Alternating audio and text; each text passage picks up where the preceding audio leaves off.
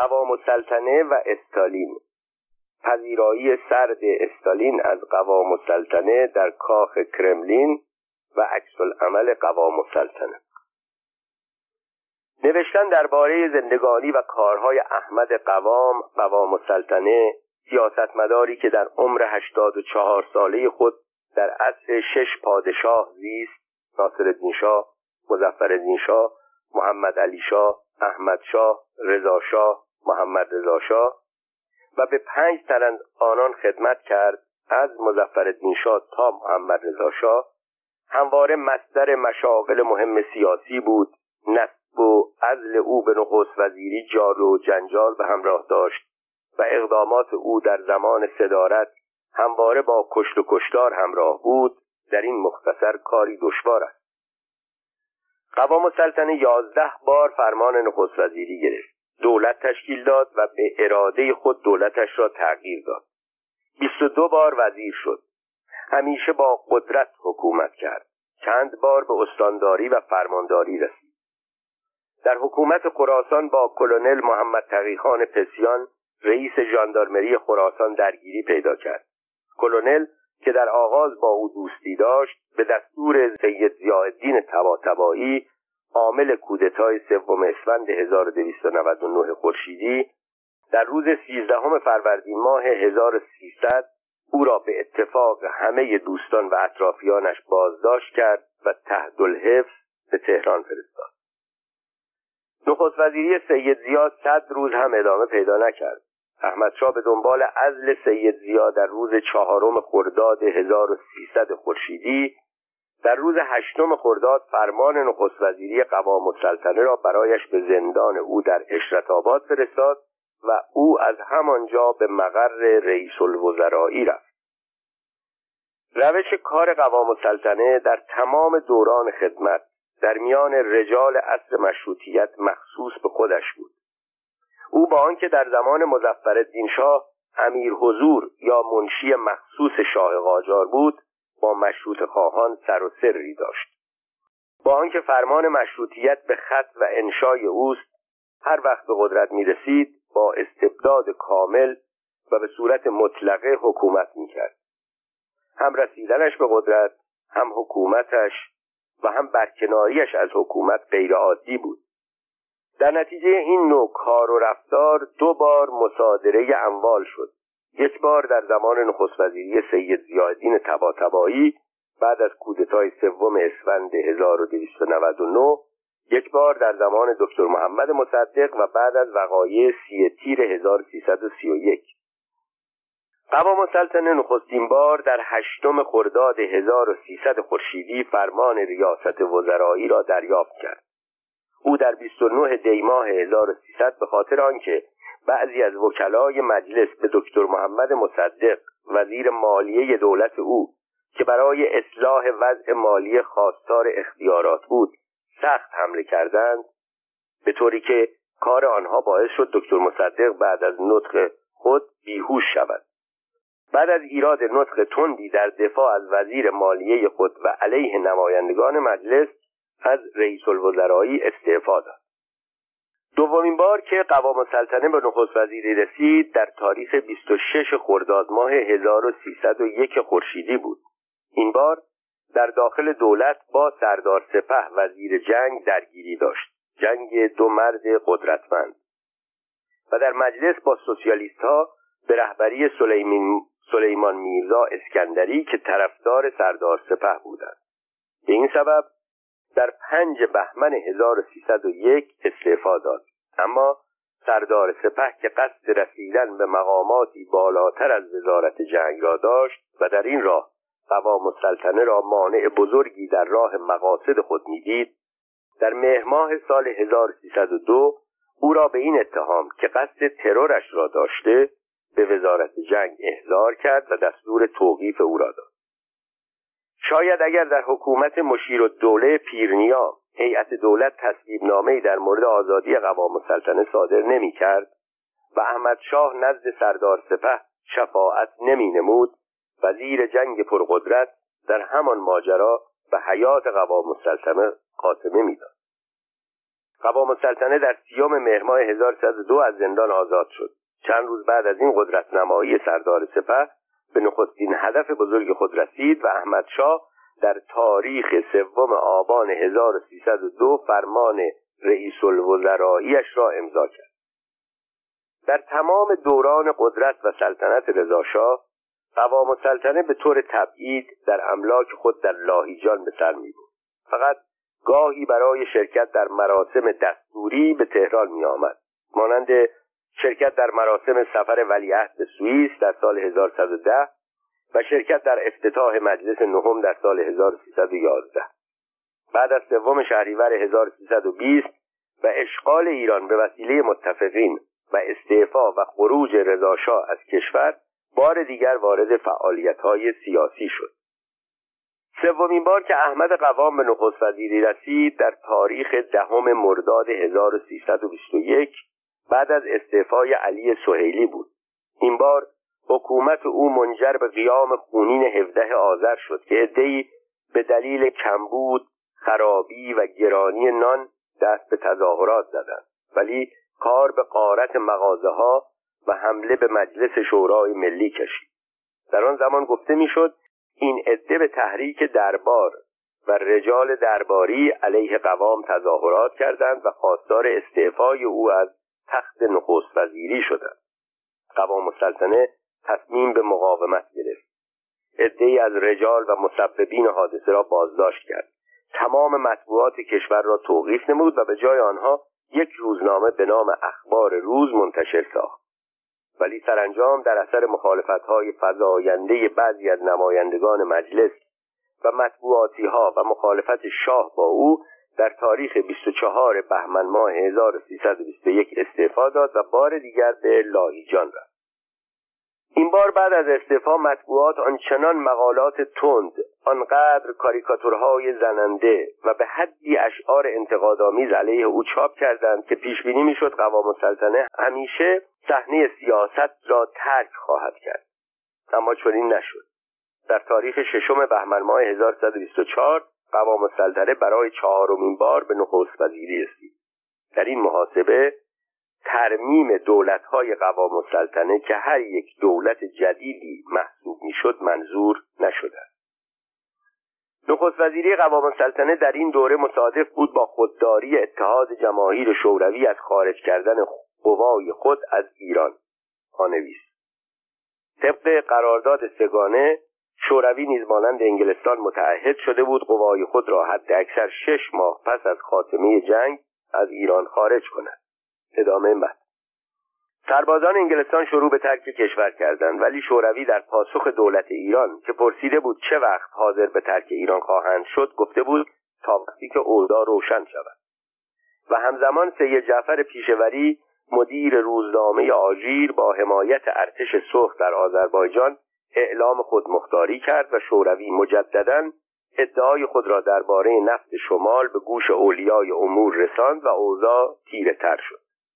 در چنین شرایطی همه می‌دانستند از رجالی مانند محمد ساعد و مرتزا قلی خان بیاد سهام السلطان و حکیم الملک و صدر الاشراف که بعضی پاک و درست هم بودند کاری ساخته نیست. هر یک مدتی کوتاه به نخست وزیری رسیدند ولی ناچار به استعفا شدند. در اینجا بود که نمایندگان متوجه مرد قدرتمند سیاست شدند و با آنکه نمایندگان مجلس مطبوعات و حتی شاه از او دل خوشی نداشتند ناچار همگی با نخست وزیری او موافقت کردند. قوام السلطنه در هفتم بهمن ماه 1324 نخست وزیری را پذیرفت و در 29 بهمن ماه 1324 با هیئتی از وزیران و روزنامه‌نگاران برای ملاقات با استالین و حل مشکلات مربوط به خروج سربازان شوروی از ایران و مسئله آذربایجان و نفت شمال عازم مسکو شد. در ماجرایی که به عنوان خاطره در اینجا میآورم نظرم نوشتن زندگی نامه کامل قوام السلطنه نیست. زیرا همانطور که گفتم آن بسیار مفصل است. آنچه تا حال آمد شرح مختصری از مشاغل و خصوصیت های او بود تا خواننده های جوان آشنایی بیشتری با او پیدا کنند این ماجرا را مورخ و دوله سپهر احمد علی وزیر پیشه و هنر که در این سفر و در ملاقات بین رهبران سیاسی کشور حضور داشت و خود شاهد ماجرا بود برای شادروان جواد صدر معاون وزارت دارایی آن زمان تعریف کرد که من از پسرش انوشیروان صدر شنیدم. در آن جلسه عدهای از رجال ایران و شوروی هم شاهد و ناظر بودند. در آغاز که هیئت سیاسی ایران به سرپرستی قوام السلطنه و با شرکت چند وزیر و چند روزنامه نویس وارد مسکو شد با بیاعتنایی مقامات شوروی و به خصوص استالین روبرو گشت. استالین به موجب اصول تشریفات میبایست روز اول نخست وزیر ایران را به حضور میپذیرفت اما این کار را از روی عمد به تعویق انداخت. از وقتی که دولت ایران در زمان نخست وزیری ساعد تقاضای شوروی را برای دادن امتیاز نفت شمال به آن کشور نپذیرفته بود روابط دو کشور سخت تیره بود. سرانجام استالین حاضر به ملاقات با قوام السلطنه و هیئت همراه شد. آن روز همگی به اتاق کنفرانس که استالین در صدر آن ایستاده بود وارد شدند. استالین اول با قوام دست داد البته به سردی. بعد قوام یکی یکی همراهانش را به استالین معرفی کرد که او با آنها سردتر دست داد. آنگاه استالین متقابلا وزیران و مشاورانش را که مهمتر از همه مولوتوف بود به قوام السلطنه معرفی کرد. آنگاه دو سیاستمدار در کنار هم پشت میز نشستند و در طرفین و مقابل آنها افراد هیئت ایرانی و رجال شوروی قرار گرفت. تفرعن و تکبر استالین در آن روز بی حد و بی اندازه بود. شاید هم به خود حق می‌داد آنچنان متکبر باشد. از مردان مشهور جنگ جهانی دوم که سالها همه خبرهای مطبوعات درباره آنها بود روزولت رئیس جمهور آمریکا مرده بود. موسولینی رهبر فاشیستای ایتالیا وارونه به دار آویخته شده بود. هیتلر پیشوای آلمان و مسبب اصلی جنگ پس از شکست خودکشی کرده بود و بعد از خودکشی به دستور خودش او را به اتفاق معشوقش اوا براون که همان روز با او ازدواج کرده بود سوزانده بودند. هیتکیتوگو ژنرال و نخست وزیر ژاپن پس از شکست دستگیر شده و به عنوان جنایتکار جنگی اعدام شده. چرچیل نخست وزیر انگلستان و رهبر حزب محافظه کار و از فاتحان جنگ جهانی دوم در اولین انتخابات پس از جنگ آن کشور شکست خورده بود و حکومت را به کلمنت اتلی رهبر حزب کارگر واگذار کرده بود. به این ترتیب جوزف استالین تنها بازمانده و فاتح بزرگ جنگی بود که از هفت تن از معروف این رهبران آن فقط او قدرت مطلقش را حفظ کرده بود. پانویس ژنرال دوگل در آن زمان رئیس دولت موقت فرانسه بود اما به علت وضع بد اقتصادی فرانسه تفرقه شدید و درگیری احزاب سیاسی فرانسه و ضعف نظامی کشور از قدرت زیادی برخوردار نبود و چندی بعد استعفا داد. ادامه مد استالین مردی بیرحم بیگذشت و قسی القلب بود. بعد از پیروزی انقلاب خونین بلشویکی در سال 1917 و بعد از مرگ لنین رهبر انقلاب در سال 1924 او توانست با کنار گذاشتن رقیبهای قدرتمندش در حزب کمونیست مقام رهبری حزب را از آن خود کند. آنگاه برای حفظ قدرت در سال 1936 اقدام به تصفیه های خونین در حزب و در ارتش شوروی کرد. عدهای از رجال با نفوذ و کاردان رهبران حزبی مبارز و افسران عالی رتبه و کارشناسان جنگی کشور را به اتهامهای واهی جاسوسی برای خارجیان و همکاری با ضد انقلاب در یک رشته محاکمه نمایشی که در آنها همگی اعتراف به خیانت کردند محاکمه و اعدام کرد. تاریخ نویسان شکست های اولیه ارتش شوروی را در مقابل سربازان نازی در نتیجه این اقدامات استالین می‌دانند. به جز اینها استالین میلیون ها کشاورز روسی را که زیر بار دولتی کردن زمین های کشاورزی نمی‌رفتند اعدام کرد یا به اردوگاه های کار اجباری فرستاد. پیروزی متفقین بر آلمان و متحدین آن که با فداکاری سربازان شوروی سلاحهای آمریکایی و سیاست انگلستان به دست آمده بود باعث شد استالین پس از جنگ جهانی دوم به صورت یکی از مقتدرترین خودکامگان جهان درآید. نتیجه قدرت یافتن بدون رقیب او در این مرحله تبعید میلیون ها سرباز و افسر روشنفکر روسی به سیبری مجمع جزایر گولاک و اشغال نیمی از اروپا بود. مورخان درباره کارهای مثبت استالین نوشتند روسیه که قبل از انقلاب بلشویکی از نظر صنعتی کشوری عقب مانده بود در زمان استالین به صورت یکی از پیشرفته ترین کشورهای صنعتی جهان درآمد و ارتش شوروی از نظر تعداد نفرات اولین و در زمینه اسلحه و تجهیزات دومین کشور جهان شد. استالین گذشته از برخورد سردی که از آغاز با قوام داشت طی آن جلسه نیز بیاعتنایی خود را به اشکال مختلف به قوام السلطنه نشان می‌داد. از جمله با وجود قد کوتاهش طوری روی صندلی می نشست که همیشه قسمتی از پشت کوتاه او به قوام السلطنه بلند قامت بود. مرتب پیپ خود را روشن می کرد و دودش را به سوی صورت قوام السلطنه فوت می کرد. این کار استالین مدتی ادامه یافت. به طوری که همه افراد هیئت متوجه رفتار نامناسب او شدند. همه مانده بودند که قوام السلطنه متکبر و سمبل اشرافیت ایران چه عکس عملی در مقابل این کار نابجای رهبر کارگران جهان از خود نشان خواهد اما طرف او یک فرد عادی نبود. از هیکل چاق و کوتاه او و قامت بلند و تنومند قوام که بگذریم همه چیز به سود استالین با قدرتترین مرد جهان بود در حالی که قوام نخست وزیر کشوری فقیر و اشغال شده بود که جمعیت آن به زحمت به 18 میلیون نفر می رسید. شوروی در آن زمان 20 میلیون سرباز مجهز داشت که تعدادی از آنها در ایران بودند و حاضر به ترک کشور نمی شدند. سرانجام کاسه صبر قوام لبریز شد.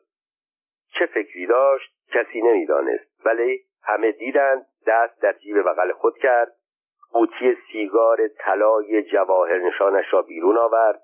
برق جواهرات چشمها را خیره کرد. سیگاری برداشت. قوام خیلی کم سیگار می‌کشید. شاید روزی یک یا دو عدد. ته آن را چند بار به روی قوطی سیگار طلای گرانبهایش زد بعد دست در جیب راست کت خود کرد. سپس دست در جیب چپ کت خود کرد. آنگاه به جیب بغل برد. مورخ خود دوله سپر که پهلویش نشسته بود دانست دنبال قوطی کبریت میگردد. دست به جیب برد تا قوطی کبریت خود را بیرون بیاورد. اما قوام با آرنج به پهلوی او زد. سیگارش را به لب گذاشت سرش را به طرف استالین خم کرد یعنی روشن کن استالین بدون اراده کبریتش را برداشت روشن کرد. مقابل سیگار قوام گرفت. قوام سلطنه مدتی طول داد تا سیگار روشن شود. وقتی سیگار گرفت با لبخندی معنیدار از استالین تشکر کرد. سیگار قوام السلطنه از توتون مخصوص گیلان بود. اداره دخانیات سفارشی برای او تهیه می‌کرد. با روشن شدن سیگار بوی عطر آن فضای سالن را پر کرد به طوری که استالین به قوام گفت ممکن است یکی از سیگارهای شما را بکشم؟ قوام السلطنه همین را می‌خواست. دست در جیب بغل خود برد قوطی سیگار را بیرون آورد مقابل استالین گرفت. رهبر شوروی سیگاری برداشت روشن کرد کمی کشید گفت من در عمرم سیگاری به این خوبی نکشیدم. استالین تا آخر آن جلسه دیگر دود پیپش را به سوی قوام السلطنه فوت نکرد. مسافرت هیئت ایرانی در شوروی هجده روز طول کشید.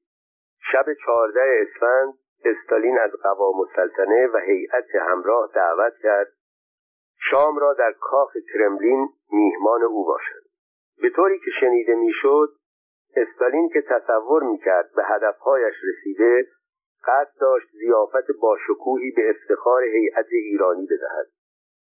قبل از رفتن به زیافت قوام همه افراد را به اتاق خود دعوت کرد. دستور داد مقدار زیادی کره بیاورند و به همه توصیه کرد مقدار زیادی کره بخورند. این کار باعث حیرت همگان شد.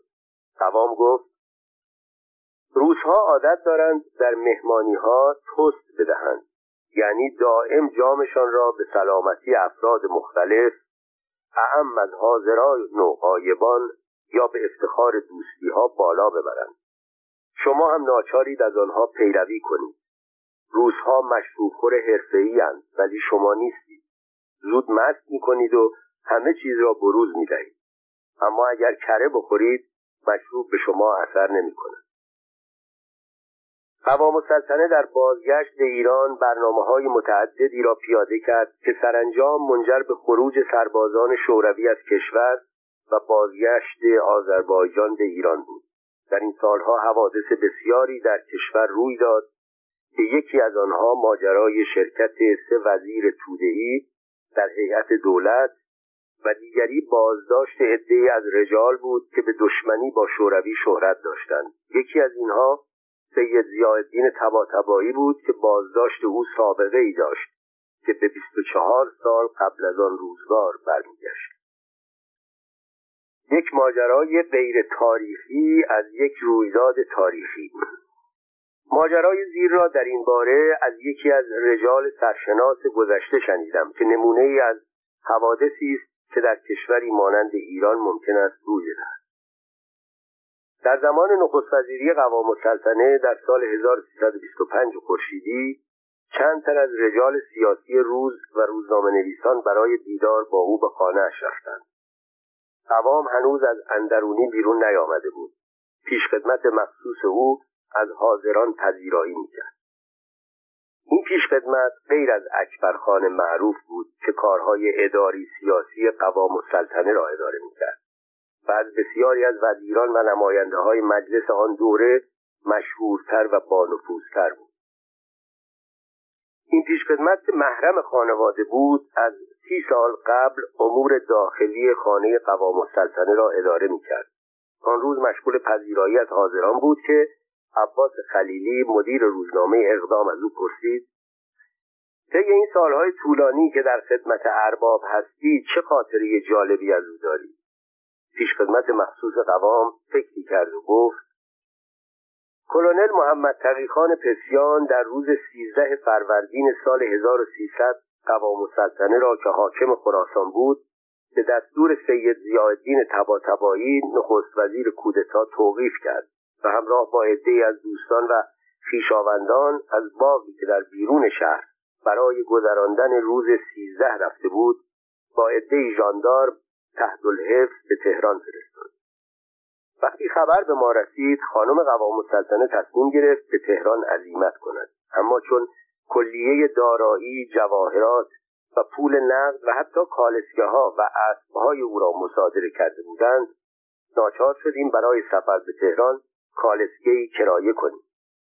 اما چون پولی همراه نداشتیم و از ترس کلونل و سید زیا کسی جرأت نمی‌کرد به ما کمک کند خانم به من گفت کالسکه اجاره کنم که در مشهد از ما پولی نخواهد و کرایه را در تهران بگیرد هیچ کالسکه چی حاضر به این کار نشد مگر صاحب یک کالسکه قرازه که موافقت کرد با این شرط ما را به تهران برساند. خانم قوام السلطنه به اتفاق مستخدمه مخصوصش و من با مقداری کمی اساسیه که برای ما گذاشته بودند عازم تهران شد هوا در اواخر فروردین ماه سال 1300 خورشیدی در شهرهای خراسان سرد بود و از بخت بد ما کالسکه شیشه نداشت و ما دچار سرماخوردگی شدیم. پس از چند روز به نیشابور رسید خانم قوام السلطنه تصمیم گرفت تلگرافی به سید زیادین تباتبایی رئیس الوزراء مخابره کند. تلگراف چنین مضمونی داشت. حضرت اشرف سید زیادین تباتبایی رئیس الوزراء اگر شما با همسرم مخالفت دارید من چرا باید قربانی اختلافات شما بشوم؟ و جریان مصادره همه دارایی ها و جریان سفر با کالسکه شکسته بدون شیشه و عوارض آن را شهر وقتی روز بعد در مسیر مشهد به تهران به شهر سبزوار رسیدیم مشاهده کردیم حاکم شهر با چند کالسکه به استقبال ما آمدند. او مقابل کالسکه خانم قوام السلطنه رسید و پس از ادای احترام گفت من از جانب حضرت اشرف سید زیادین تباتبایی رئیس الوزراء مأموریت دارم وسایل راحت شما را از هر جهت فراهم سازم. در آن شهر از خانم قوام السلطنه و همراهان پذیرایی شایانی به عمل آمد به طوری که همگی طی چند روز اقامت خستگی سفر را از تن به در کردیم. در ضمن جناب نایب الحکومه طبق دستور رئیس الوزراء کرایه کالسکه بدون شیشه را داد و آن را روانه مشهد کرد و برای ادامه سفر یک کالسکه نو در اختیار ما گذاشت. خانم قوام السلطنه که چنین دید از همان شهر تلگراف دیگری به مضمون زیر به سید زیادین تباتبایی رئیس الوزراء مخابره کرد. شما شوهر مرا زندانی کردید. خانه و زندگی ما را مصادره کردید. من که همسر قوام السلطنه هستم و دختر حاجب الدوله می باشم مایل نیستم در بازگشت به تهران در خانه اقوامم اقامت کنم. اگر ممکن است یک خانه هر قدر هم که کوچک باشد مانعی ندارد. به طور موقت در اختیار من قرار دهید تا در آنجا زندگی کنم. در آن ایام مسافرت از مشهد به تهران با کالسکه یک ماه و نیم طول می‌کشید. وقتی به نزدیکترین شهر به تهران رسیدیم یک فراش پست و تلگراف با لباس مخصوص و کلاه پوستی با نشان شیر و خورشید جلو آمد. کالسکه را نگه داشت. سوال کرد آیا خانم قوام السلطنه در این کالسکه است؟ وقتی جواب مثبت دادیم تلگرافی به دست خانم داد. مضمون تلگراف چنین بود. خانم علی لازم نیست در تهران در خانه کوچکی اقامت کنید در بازگشت مستقیم به خانه خودتان وارد شوید همه چیز در آنجا برای پذیرایی از شما آماده است. رئیس الوزراء قوام السلطنه. خدمتگزار قوام السلطنه ادامه داد. طی مدتی که ما از سبزوار تا تهران در راه بودیم سید زیادین تباتبایی به دستور احمد شاه عزل شد و ایران را ترک کرد. قوام السلطنه که در باغ اشرت آباد با عدهای از رجال زندانی بود در همانجا فرمان رئیس الوزرایی را گرفت و یک راست به مقر رئیس الوزرایی رفت. در آنجا نخستین چیزی که به او دادند تلگراف همسرش به سید زیادین تباتبایی رئیس الوزرا بود که جواب را قوام السلطنه به همسرش مخابره کرد. قوام السلطنه در 19 اسفند ماه سال 1324 پس از چند جلسه ملاقات با استالین به ایران برگشت. او چنان که گفتیم تصمیم گرفت برای جلب اعتماد شوروی و رضایت استالین جهت خارج کردن ارتش خود از ایران اقداماتی بکند. یکی از آن کارها بازداشت عدهای از رجال سیاسی ضد شوروی او در روز اول فروردین ماه 1325 دستور داد سید زیادین تباتبایی را طبق ماده پنج حکومت نظامی بازداشت کنند. درست 24 سال و 352 روز بعد از روز 13 فروردین ماه سال 1300 که کلونل محمد تایخان پسیان به دستور سید زیادین قوام السلطنه را در مشهد دستگیر کرد و تحت الحفظ به تهران فرستاد. پایان کار قوام السلطنه. در اینجا بیمورد نمی‌دانم چند سطری هم درباره پایان کار قوام السلطنه بنویسم.